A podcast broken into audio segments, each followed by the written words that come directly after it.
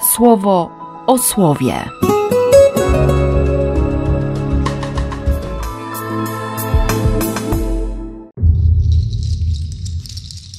Dwudziesty ósmy czerwca, wtorek. Nie miał chyba łatwego życia również prorok Amos. To narzekanie, które słyszy i którym się dzieli, bo pewnie jego serce nie było w stanie przyjąć tych wszystkich słów, tego smutku, który powstawał przez świadomość grzechu. To wszystko mnie dziś y, mocno prowokuje do nawracania się, do zmiany myślenia. I wiem, że to słowo dzisiaj dla mnie jest naprawdę bardzo, bardzo dobre. Jest właściwym słowem, bo Bóg chce mnie nawracać. To znaczy, Jego potężnym pragnieniem jest, żebym zmieniał myślenie, nie? żebym przyjmował Jego punkt widzenia, to znaczy widział szerzej. I żebym nie był człowiekiem, o którym Bóg powie: Do mnie jednak nie wróciłeś. Mimo że to, to, to, to, to, do te kilka wersetów z czwartego rozdziału. Działo się to, działo się to, działo się to, a do mnie nie wróciłeś.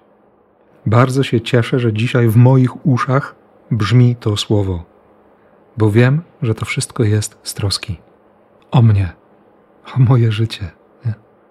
Nawet jeśli ta troska od czasu do czasu wydaje mi się taka nierealna albo, albo niewłaściwa, bo to nie tak, jakbym sobie wyobrażał. Tak jak dziś w Ewangelii.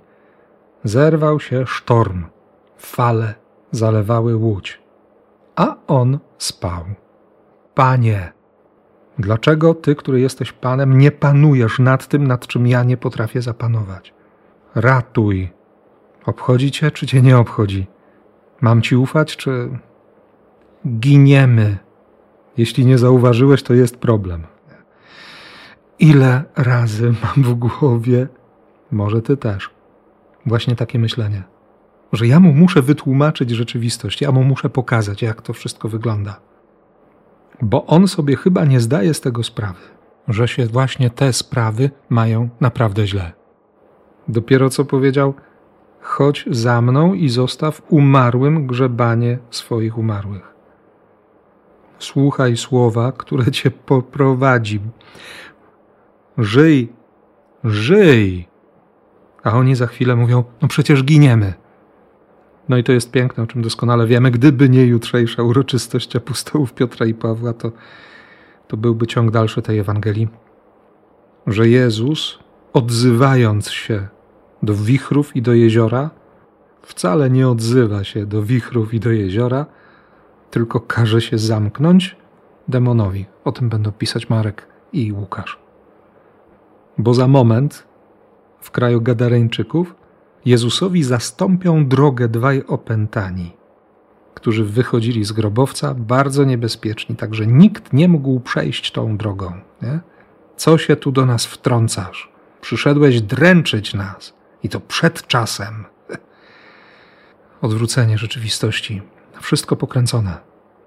Życie śmiercią, niemożność, brak szansy na to, żeby pójść dalej i tak dalej, i tak dalej.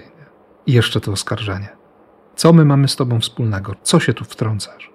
Przyszedłeś tu dręczyć. Jezus naprawdę patrzy o wiele szerzej. Szczególnie wtedy, kiedy ja widzę jedynie to, co mam przed nosem i boję się, że On nie rozumie i lękam się, że zginę. Bo jest wielkim nieobecnym, bo śpi, bo nie zdąży, bo może ma inne rzeczy na głowie i tak dalej, i tak dalej.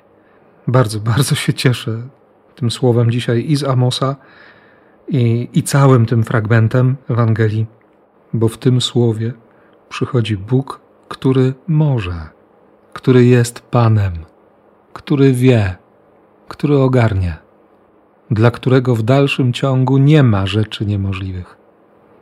Życzę Ci takiej wiary i błogosławię, bardzo mocno błogosławię w imię Ojca i Syna i Ducha Świętego.